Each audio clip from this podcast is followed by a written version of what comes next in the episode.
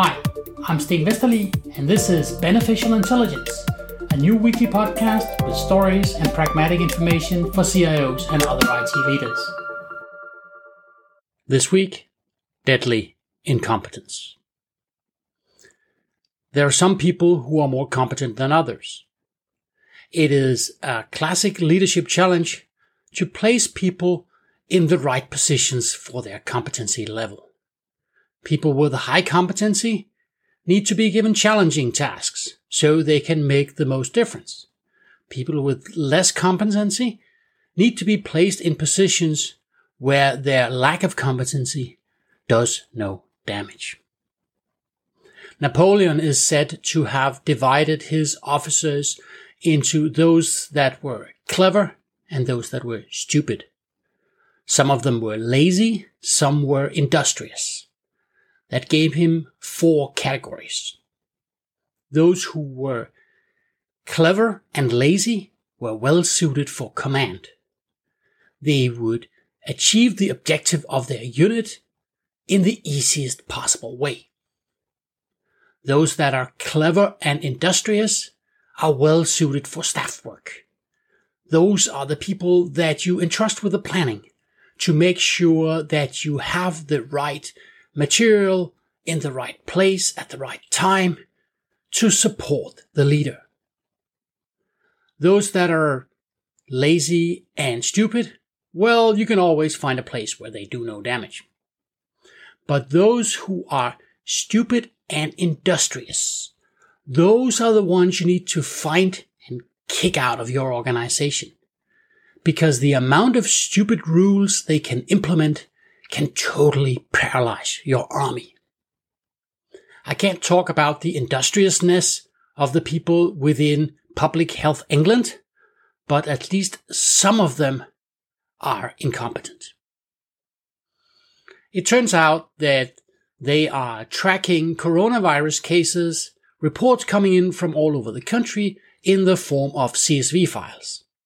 There's nothing wrong with using CSV files. That's a typical lowest common denominator, every system can output a text file and almost every system can read one. So as long as you get the character set and the separation character and the decimal point right, then little can go wrong with a CSV file. But if you read it into Microsoft Excel, especially an ancient version of Microsoft Excel, what will happen if you try to load more than 65,000 lines, well, the rest will be silently discarded. So what they were doing in Public Health England, where they were taking all these CSV files, they were putting them into an Excel spreadsheet. And when the Excel spreadsheet, this ancient version of Excel, maxed out at 65,000 lines, then the cases above the capacity of Excel were simply lost. 15,000 cases were lost over a period of eight days. Now, if that was only used for statistics and for reporting, then you would see the decision makers would have bad data to make their decisions, and they might wonder about a totally flat line of infections over eight days, but that would not have been deadly. The problem is that that Excel spreadsheet was sent to the contact tracing teams. That was the primary data source for contact tracing. So no contact tracing were done for these 15,000 people. They will have infected others that needed not be infected. And some of those infected will die. That's deadly incompetence. Now there were errors made by individual contributors, and that's of course bad. But the responsibility lies with the leadership. It is a leadership responsibility to make sure that you don't place people in positions that are above their competence. You need to have a systems list where you have rated your systems by criticality. Some systems are critical. Those are the systems that affect people's health, lives, large amounts of money. those systems need extra care. They need your attention as an IT leader. It's the business owner that classifies the systems. The business owner knows what the impact, what the business impact of a specific system, of an error in a specific system will be.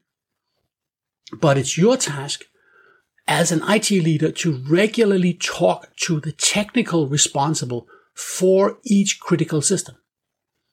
Ask them about the risks. Ask them about what has changed and what could go wrong.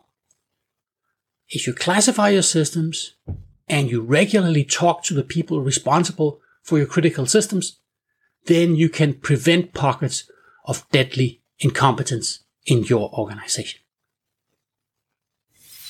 Thank you for listening to Beneficial Intelligence, a weekly podcast with stories and pragmatic information for CIOs and other IT leaders. If you like the content, please spread the word. If you have comments, please get in touch. My contact information is in the show notes. See you next week.